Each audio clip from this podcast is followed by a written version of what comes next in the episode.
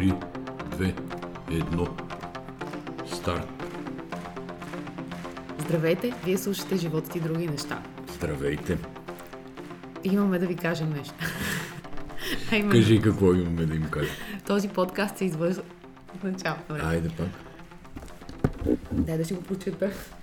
Здравейте, вие слушате живота ти други неща. Този подкаст се излъчва със съдействието на iRobot. Не се смея Сене, това е проксмокачката, която чисти абсолютно сама. Това е моят терорист вкъщи. Защо?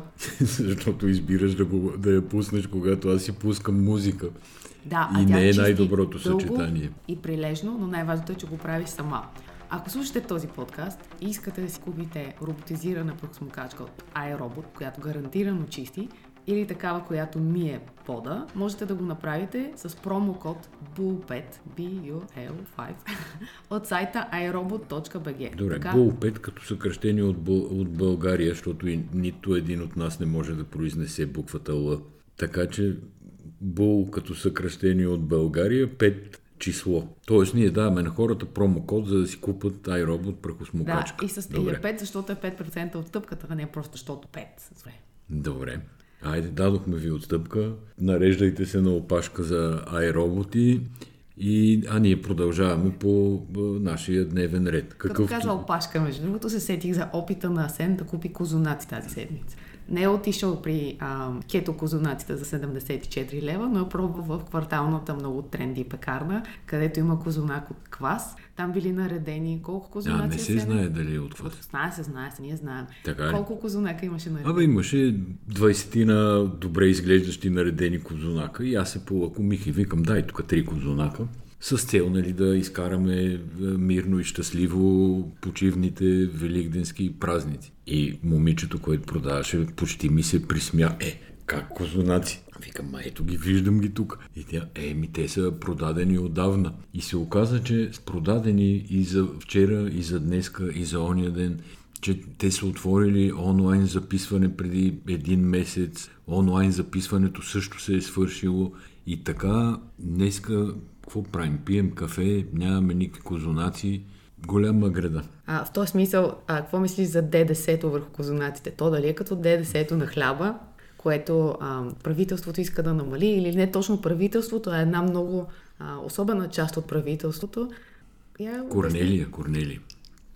Абе, виж сега, според мен е Корнелия сама си меси козунаците, но както и да. а, 3000 е умесила тази седмица да ги подари на бедни, нищи и нещастни. Според мен нейните козунаци са от някоя голяма търговска верига, въпреки че тя съм сигурна, че не харесва Тя е срещу вериги. веригите, моля ти сега. И не, не е ясно. Според мен е месила 3000 козунака. От, почнала ги е някъде от към 1 Коледа. април, да кажем. Айде.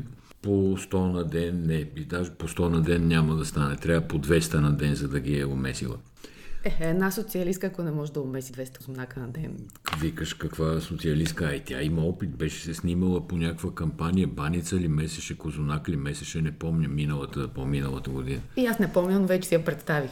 Е, Не е трудно. Сега отваряш темата, не знам коя, за популизма ли, за ДДС-то ли, коя тема Това отваряш. мисля, че е една и съща Или тема това е една и съща и ДДС. тема, Да. да. Сега какво наблюдавахме през седмицата, може би да кажем, mm. и къде го наблюдавахме най-вече. Аз съм си поизчистила моята френд листа от а, приятели във Фейсбук, които не са много, не са и малко, до едни културни хора, интересуващи се от различни неща, с експертиза в други сфери, които са а, политически ангажирани в една здравословна степен. Искам да кажа, не са тролове, не са хора, които стават Не и се партийни талибани. Да, не са партийни талибани, има хора, които симпатизират на партия или участват в някакви процеси, но в рамките на умерения прогрес. И те, В рамките на закона трябва да се каже. Нали? Ако е умерен прогрес, там винаги следва в рамките на закона. и тези хора цяла седмица са крайно недоволни и мрънкащи по отношение на политическата а, ситуация. И между Абе, другото, какво мрънкаш ти сега? Хората са... и аз съм един от тях. Буквално са на революция хората. Хората Но- крайно разочаровани. Да, и крайно разочаровани от уникално гъвкавата, да не кажа безгръбначна позиция на цялата българска политическа класа. Нали, дойде тук Колеба, външния министр на Украина, човека седя три дни. Очевидно беше важно да договори нещо, може би, което конкретно в България се произвежда или само ние имаме в някакви големи количества. Не сме наясно, нали? Това са разни военни работи. Мина през всички. Видя се с а, този Радев. Не знам, що като тръгна да говоря за Радев, винаги Първанов ми е на устата. Е, не знам, що е на мен се ми е така. Така, видя се с Радев, видя се с Кирил Петков, ходи два пъти в Народното събрание, откри изложба, опита се да намери подкрепа и получи уникално циничния отговор на Корнелия. Ма в случая то Корнелия е символ. Всички се отнасят по този начин. Нали? Тя казва... Всички са Корнелия. Да, тя казва, дай да не даваме оръжие сега, за да не удължаваме войната. Ма това е престъпно изказване. Нали? Какво означава? Дай да не им даваме оръжие, за да може руснаците да ги изпотрепат по-бързо и да се свършва тая война. Как е изобщо възможно такова нещо да се говори? Аз четох един пост на Кадиев, бивш съпартиец, не знам бивш ли е, настоящ ли е, но от тази част на политическия спектър, който беше написал ето има списък, който е публикуван от украинците с оръжието необходимо за да водят войната. Ние можем да им помогнем, например, с компаси. Според мен, ние можем спокойно да изпратим нокторезачки на фронта. Със сигурност им трябва, защото растат им ногтите 50 и колко дни вече.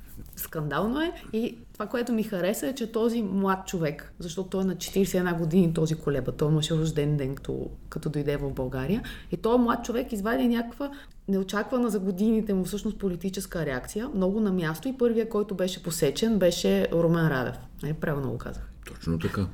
Който пък аз да кажа, не го сбърках. Крайно време е било да се спре тази братоубийствена война. Все едно, че нещо са се сбили някакви на улицата.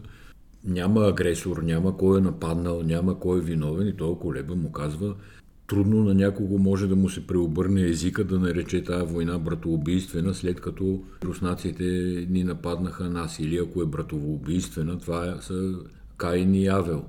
И каза, ние сме много повече братя с българите, които сега оказват помощ на украинците, отколкото с руснаците, които изнасилват. И това е, между другото, верно, включително етнически и генетически. Руснаците са... Не съм сигурна, че Абе, айде да не влизам сега в как се казва там, антропология, генетика и подобни, но има изследвания вече отдавна, даже от 10, преди десетина години български, които казват какъв е гена на българите и той няма нищо общо с гена на руснаци. Абсолютно нищо общо няма.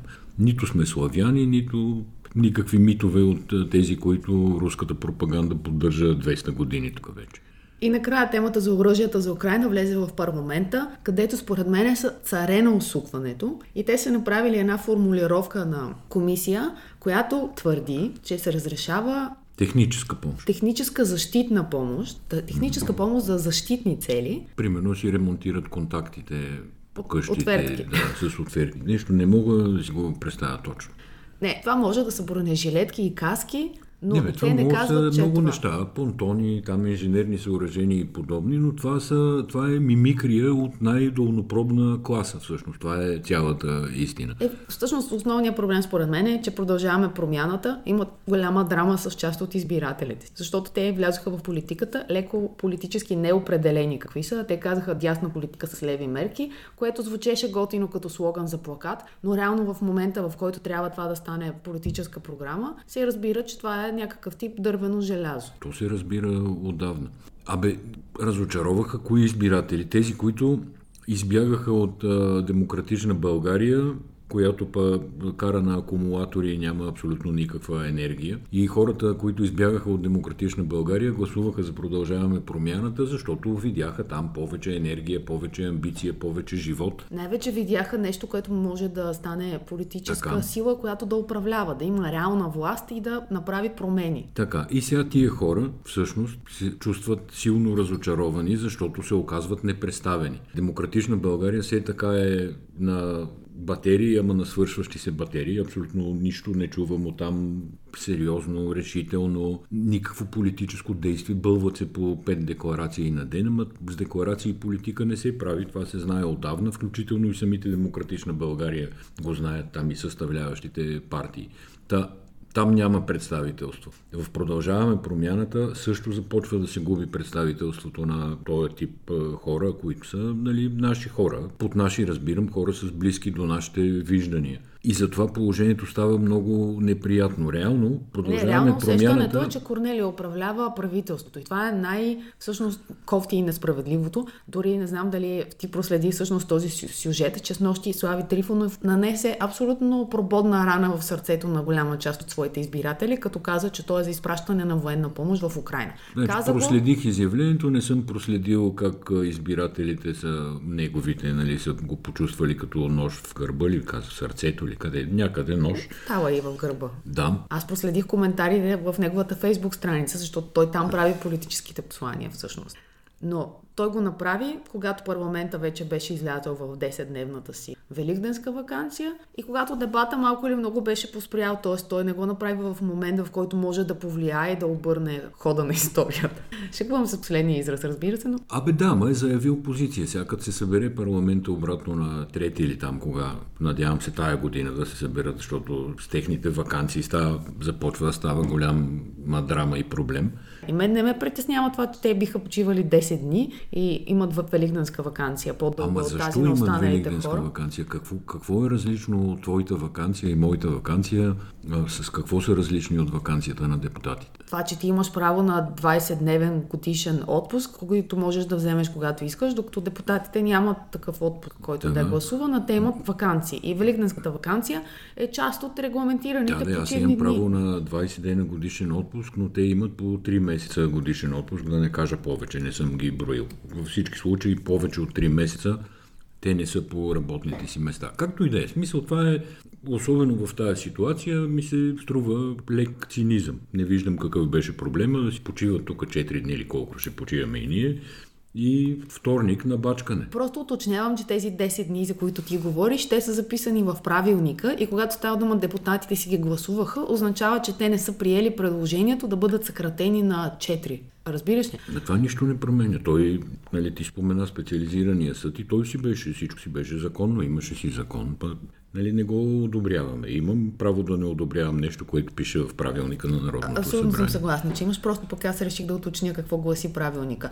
А позицията на Слави Трифонов е важна, защото когато Колеба отиде в а, Народното събрание, на външна комисия, там липсваха две политически сили. Едната, разбира се, беше Корнелия, а другата беше, бяха представителите на има такъв народ. Сега, има известно оправдание за Тошко Йорданов, който всъщност е, е член през това тази... време в пленарна зала, където се гласували някакви предложени от него текстове. Нали, ние не, не можем да знаем истинската причина, но все пак Слави зае позиция доста твърдо и позиция в най-правилната и логична посока. Дали това ще се превърне в политическо действие, както казват нашите колеги от телевизиите, те първа предстои да разберем. Но като позиция е напълно окей. Okay. Може би е чул какво говори Колеба, видял го е, съчувствал му е, анализирал му е поведението им предвид Слави по отношение на а, украинския външен министр. Нещо се е случило. Между другото, вчера слушах по радиото няма да си спомня името, но имаше един човек, който беше предложен за външен министр от има такъв народ, преди да се стигне до Генчовска. И нещо му се намериха пробойни в биографията беше подложен на атака, има такъв народ, го оттеглиха и сложиха Генчовска. Знам за кого говориш, имаш известни проблеми с достоверността на CV-то си, но да. Ама това, което чух вчера по радиото, за първи път го чух този човек да говори, много добро впечатление ми направи. А ти всъщност чули Генчовска, която може би беше първия бисер на седмицата, още преди Румен Радев е, да каже това за братята, да. с малка България. И аз не съм очаквала, че сериозен човек, който е на такава позиция, може да изтряска една, едно клише, което отива по-скоро на някакви хора, които си разменят готварски рецепти във Фейсбук и междувременно пишат за политика. Малка България, то не отговаря нито фактически на географско положение и размера на, на България. Нито Тоест на, на размера, айде. Да, нито да. на амбициите. Всъщност, нито като, на амбициите, да, най-вече на амбициите. за амбициите, не знам какви амбиции има това. Генчовска ли? Не, нашия мил български народ, но това с малката България, то е едно от големите пропагандни клишета на руската пропаганда от през всичките тия години, да, за които говоря. защото погледнато от територията на да, Висшия СССР, да. ние сигурно сме били малка България. Малки сте, стоите въгъла, не се обаждайте, А какво да малка дигайте... Швейцария, ми кажи, например. Окей, сега, всъщност тази седмица роди много бисери. И най-вече обидния, може би, беше този на министъра пак отново на Корнелия Нинова. То, това не може да се казва социалистическа партия. Това трябва да се казва партията на Корнелия Нинова, защото това няма нищо общо с социализма и с въобще социал-демократически някакви идеи. Това е... То играе на ръба на някакви фашистски територии от време на време, нали, няма какво да се лъжеме. Та министъра на... Ляво-консервативно, ако има такъв термин, нали, ако няма го измислям в момента и казвам, че тия са ляво-консервативна партия, и са наистина по ръба на фашизма. Излезе министъра на туризма, който има отношение по а, беженците, тъй като те в момента са настанени до 31 марта по Българското Черноморие в хотелите. Прословутата помощ 40 лева, която отива в хотелерите и той заяви, че 3 месеца хуманизъм стигат, което тотал, тотален скандал и се размина сякаш на фона на всички останали. Тоест, ние пак правим нещо в българския политически живот, като такава постоянна вакцинация с малки дози, когато все едно сме защитени срещу това истински да реагираме на нещо много скандално. Подобно изказване е изказване, което във всяка друга а, малка или голяма държава на запад от нас би предизвикало оставка. И тук все пак предизвика скандално. Това, което сега се сещаме, че и цинизма на Корнелия и на този човек на туризма, удивително ми напомня на целият цинизъм, безочието, и наглостта, с която БКП на времето управляваше България, когато аз съм бил дете, юноша и така нататък. Никога до сега не са ме връщали така в спомените наистина за безогледния цинизъм и безогледната жестокост някаква, с която тогава партийните функционери се отнасяха към простолюдието. То много прилича и на цялата руска пропаганда, която успява да каже точно обратното на това, което е. И на Христо Проданов е, е човек с а, тъпата реплика, който между другото мисля, че не излезе да се извини. Не. Не. Но, и сега като, си, като говорим за, тези, за тази Един техен подмяна... функционер беше влязал в а, крилатите фрази в началото на прехода с а, изречението, че ние вината я поемаме само с мезета. Вината ги поемаме само с мезета. Мисля, че Боков, Боков беше това. Боков. Да, но тия неща трябва да бъдат абсолютно забравени, загърбени и, да, и нали, има промяна сега. Къде е промяната? Но ти чу ли си, че руснаците са направили другата гледна точка, обратната страна на монетата за Чернобил? Направили са сериал, който обаче тя няма общо с войната в Украина. Чернобил беше в продължение на няколко години най-гледания сериал на HBO. С най-висок рейтинг. Да, и с най-висок рейтинг. Уникално направен сериал, предаващ драматичните събития от 86-та година, когато гръмна централата тогава под съветско управление. И нали, там случи се каквото се случи, много работи се случиха, но едно от нещата, които се случиха всъщност беше, че може би взрива в тази централа даде началото на края на студената война и всичко, което последва. Пак заради наглото отношение тогава и наглото поведение на съветските и на българските комунистически вождове. Е, сега идва версия, която казва, че ЦРУ са причинили аварията. Mm. Само, че първо трябва да кажем, че за Чернобил има две, две неща с големите проблеми с събитието Чернобил. Едното е самата авария като такава и другото е цялата реакция всъщност на комунистическите държави, които скриват от населението си за аварията. И ме е интересно, ако филма каже, че това е провокация, как в този, то не е филм, то е 12 сериен сериал е, как, как се обяснява пълното информационно затъмнение, което всъщност а, спира възможността да бъдат взети каквито и да било мерки от населението. В смисъл, глупости са някакви комплекси такива руски, че все някой за нещо им е виновен. Сега за тази война, нали, пак украинците им виновни. А, Стефан Янев, някакъв кандидат политик тук, с извинение генерал от армията, не знам дали е от резерва, може би вече трябва да е от резерва, каза през тази седмица, че Хубаво, дето руснаците нападнали Украина, защото ако това не се е случило, може би украинците ще ли да нападнат Донбас и Луганск.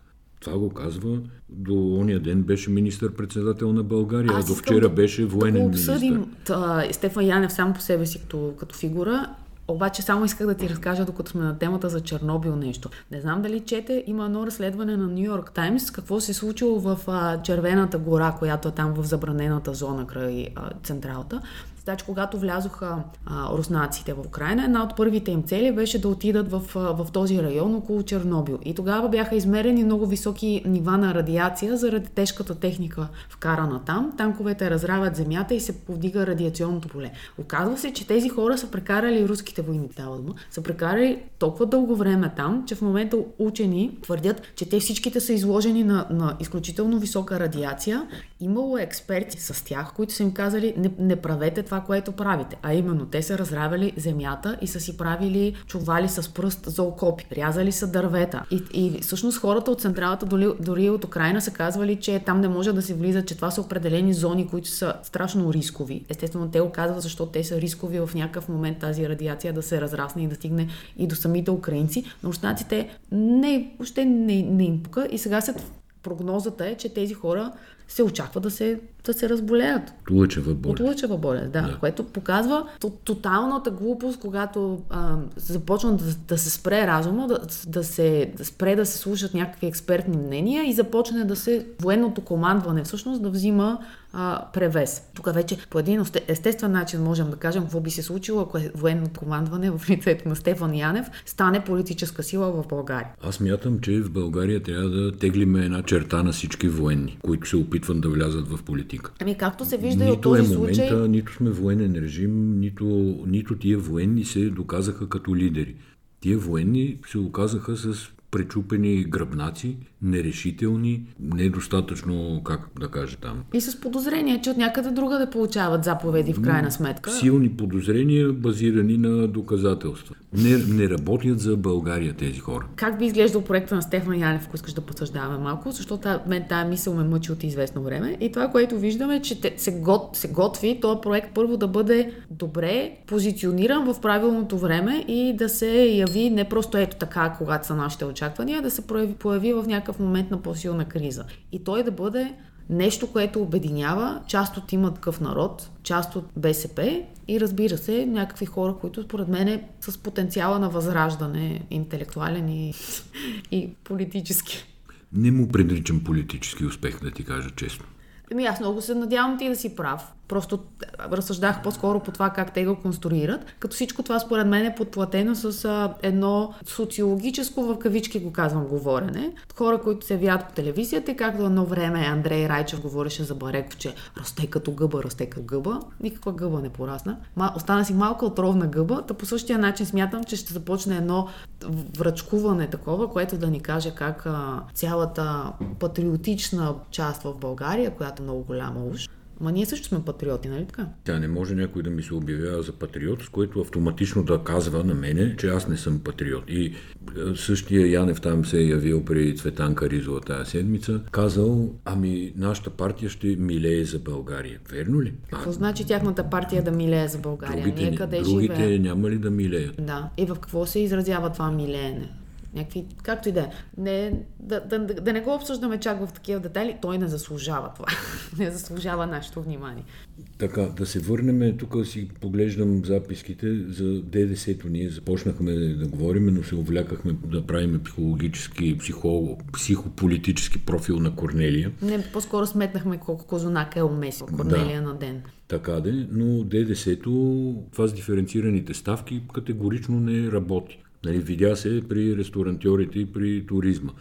Тъй като то сега се предлага като мярка за намаляване на инфлацията едва ли не и на ръста на цените. Съвършено няма да работи в тая посока, защото тия 11%, които евентуално ще се спестат, те ще останат при производителите, при собствениците на бизнеси, които се занимават с производство на хляб и там каквото, каквото друго ще се намали. И това да, те ще бъдат подкрепени от държавата, но ще бъдат подкрепени в края на краищата за сметка на други хора. Това няма да доведе на други бизнеси, имам предвид. Това няма да доведе до намаление на цените на хляба. Освен това, сега хляба е много условно понятие. Вече има хлябове. Сигурно има и по лефи 20, там не знам колко са най-ефтините хлябове, но има хлябове, които са по 5, 6, 7, 10 лева и така нататък. Та на кои хлябове ще свалиме цените, и мисъл няма никаква логика в това нещо. Ай, нека да припомним, че всъщност много добре се видя по време на COVID-кризата, че това ДДС гарантирано не остава в хората. То, Да, бе, те си го прибраха ресторантьорите. Точно и също така. това, което исках да припомня по-скоро е, че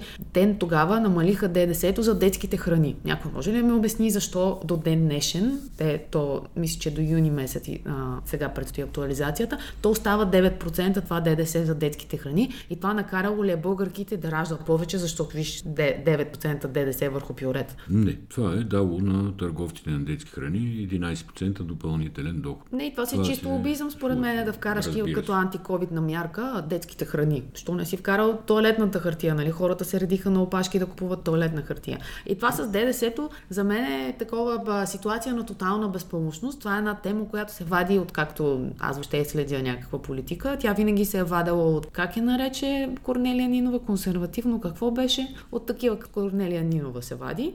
И абсолютно не отива на харвардски възпитаници да вадят тема за дифер- диференцирано ДДС. Още един пример за българско гостоприемство. Дойдоха няколко F-35 холандски в България. Ако си спомняш, говорихме преди 2-3 седмици и аз казах, че те трябва да отделят огромен ресурс, холандците, които... Нали, тогава новината беше, че идват самолетите с 200 и няколко души а, такъв наземен персонал. И аз тогава ти казах, че тия 200 души няма да стигнат да опазат самолетите, защото тук българските руски шпиони ще ги нападнат веднага да ги Да ги поразпитат Да малко. ги шпионират. Това, това как е, добре ли е? Но- Колко вдига? се шегувах или по-точно се надявах да съм се шегувал, а се оказа, че не. Още първите дни един от холандските пилоти е получил по СМС предложение за да даде информация за самолетите срещу заплащане. Това е натовска България. Това е натовска България. Изключителен срам. Дай да говорим малко за изкуство. За какво да говорим малко? за изкуство, за българската музика и поредното искане за квоти, нали, заедно с намаленото ДДС, се бяха събрали някакви български певици, като Йорданка Христова и за мое огромно разочарование любимата ми на времето Милена. За кой път смяташ да се разочароваш от Милена? Само преди 6 месеца отново беше много изненадан и разочарован от твоята любима Милена. Не толкова изненадан, колкото разочарован, но все едно те се явиха в Народното събрание, там не помня коя комисия, може би по култура или нещо подобно. Като кажеш комисията по култура и на те ли смях? Напушваме всичко, да.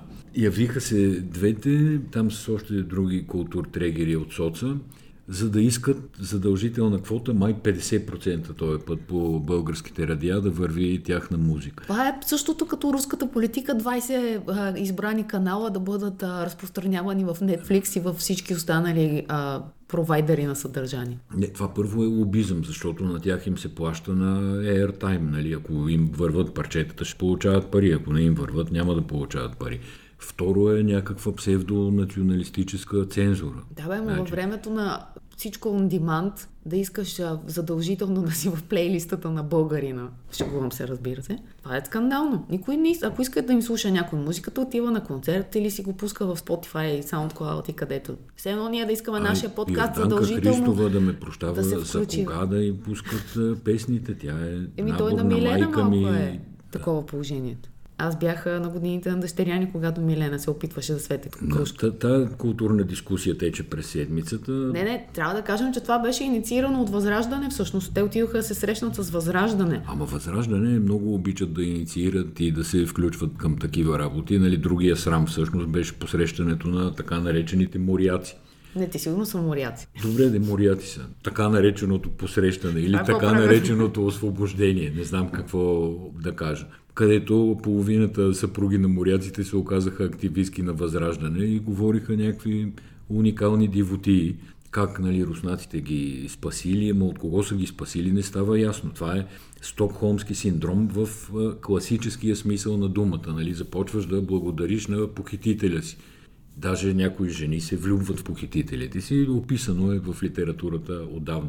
Но същото беше това нещо и Възраждане успяха да се качат на тая вълна. Ама успяха да се качат, защото им се позволява. То това е целият проблем, че и всичките обвинения към настоящата коалиция е, че тя е твърде мека и не успяваща да каже нещо категорично, така че то да се използва от аргумент в обществото. Абе, тук има и компонента Варна, по който аз имам особено мнение. Не, може не знам да, дали да го споделя. Не може да обвиниш Варна за, за ситуацията на моряците. Ясно е, че тези хора са повече склонни да вярват на крайни мнения, на конспиративни теории.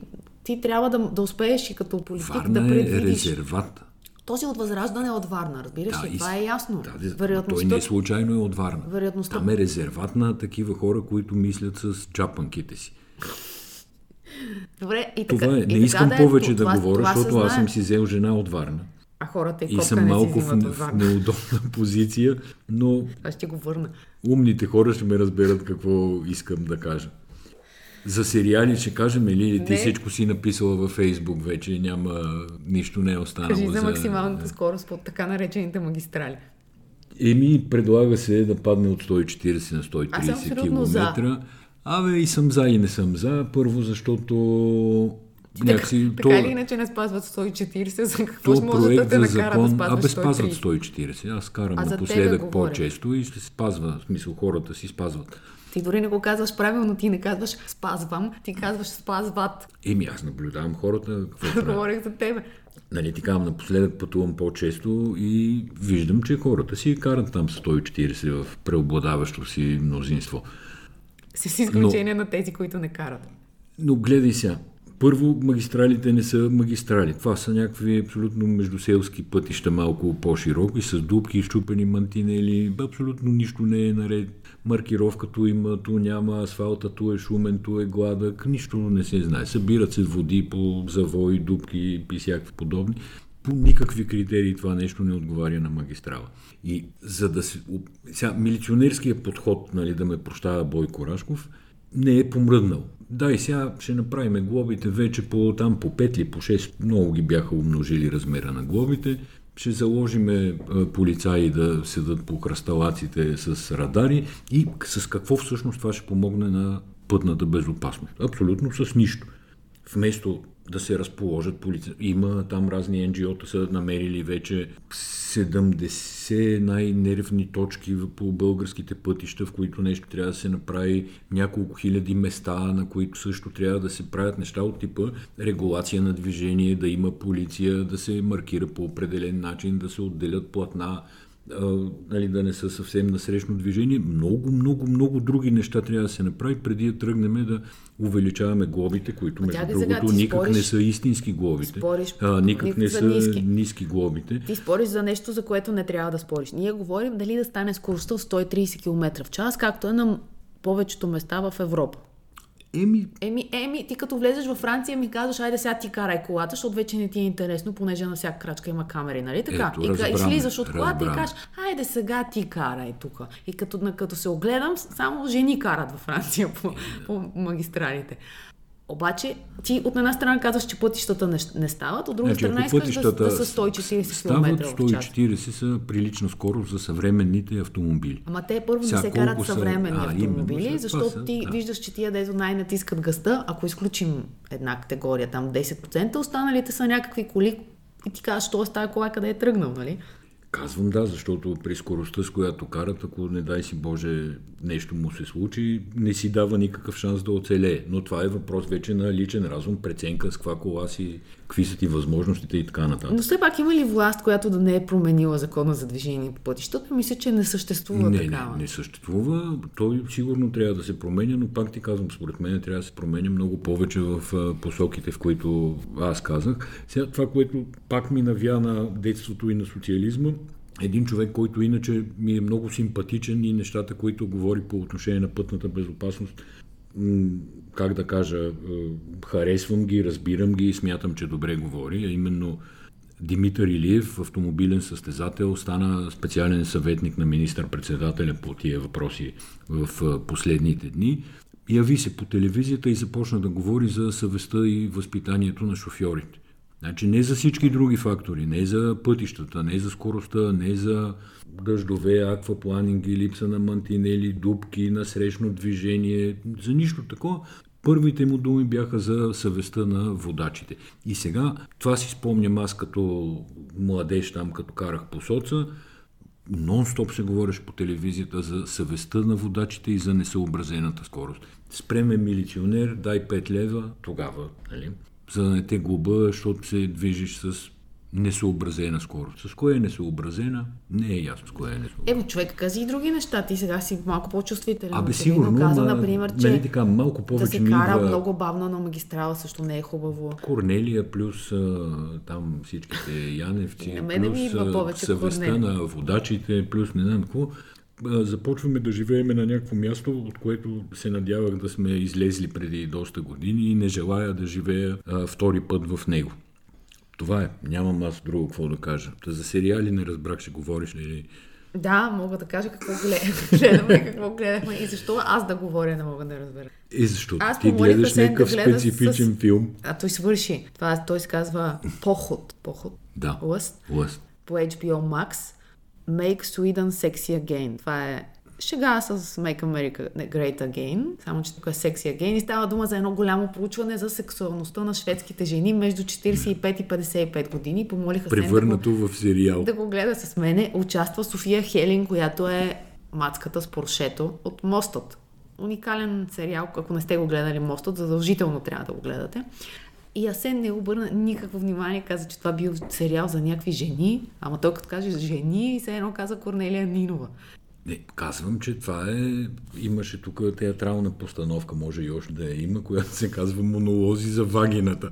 Това чух аз в 10 минути, в които гледах този сериал. Както Много е да весел сериала. Да са живи и здрави шведските, Швеция между прави другото. голям проект, защо жените се а, в, в Швеция се разболяват, именно защото не правят достатъчно секс и те трябва да, ма- накарат Да ти кажа какво всъщност влагат Make uh, Sweden Sexy Again. Това е, разбира се, игра на думи с uh, слогана на Тръмп, но това е много повече игра с бившата слава на шведките. Те това нали? казват, Човек, като време, каже като шведка... кажеше Швеция, Еми, да. това беше софт порното и Мац тройки. Виландер. А сега като каже Швеция, това е Грета Тунберг.